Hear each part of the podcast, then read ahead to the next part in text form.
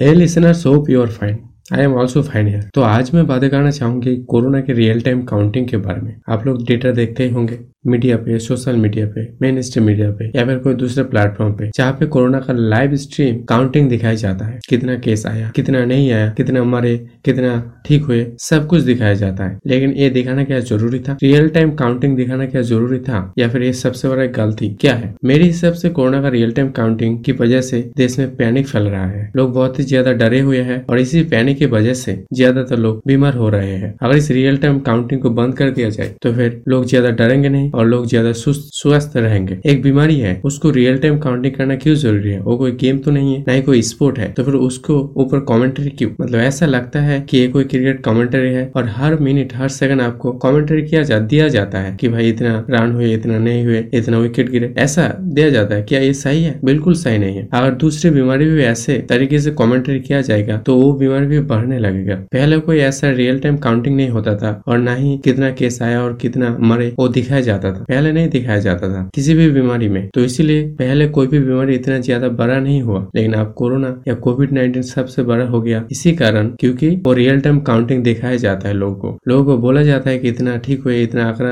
Attack हुए, इतना लोग रिकवर हुए हर मिनट हर सेकंड और इसके ज़रिए जो सबसे बड़ा पैनिक पैदा होती है, वही लोगों को दिल में घुस जाते हैं और वही लोगों को बीमार बनाती है। लोग इसी पैनिक की वजह से सबसे ज़्यादा मरते हैं, ऐसा मुझे लगता है। तो मेरे हिसाब से ये रियल टाइम काउंटिंग तो नहीं होना चाहिए। रियल टाइम काउंटिंग को बंद कर देना चाहिए, कितना केस है कितना नहीं है ये बेकार की फॉर्मूला है। जो बीमार होगा, वो हॉस्पिटल जाएगा या डॉक्टर के पास जाएगा। अब उस कितना आए, कितना नहीं आए, वो दूसरे लोगों को क्यों देखना है? जो स्वास्थ्य लोगों, लोग है, उनको क्यों दिखाना है मतलब? उससे उसका मतलब क्या? उसको दिखा दिखा के, डरा डरा के, उसको भी पॉजिटिव करना है। क्या यही फॉर्मूला है? मेरे हिसाब से रियल टाइम काउंटिंग तो नहीं होना चाहिए। और अगर होगा तो वो किसी को दिखाना नहीं चाहिए न्यूज़ पे या टीवी पे। ऐसा होना चाहिए आई थिंक सो तो ये मेरा पर्सनल ओपिनियन है। तो आज के लिए बस इतना ही। कल हम फिर मिलेंगे। तब तक के लिए थैंक यू और बाय